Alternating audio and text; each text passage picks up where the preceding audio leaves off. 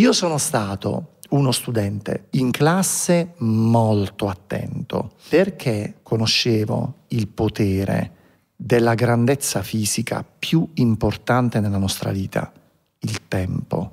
Io studiavo anche violino, poi ho cominciato a fare il conservatorio al liceo. Comprendi a un certo punto che ad alzare il livello di concentrazione stai creando solo vantaggi per te stesso. Non è il metodo di studio che rivoluziona la tua vita, ma è la gestione del tempo. E di lì è stato un percorso esponenziale.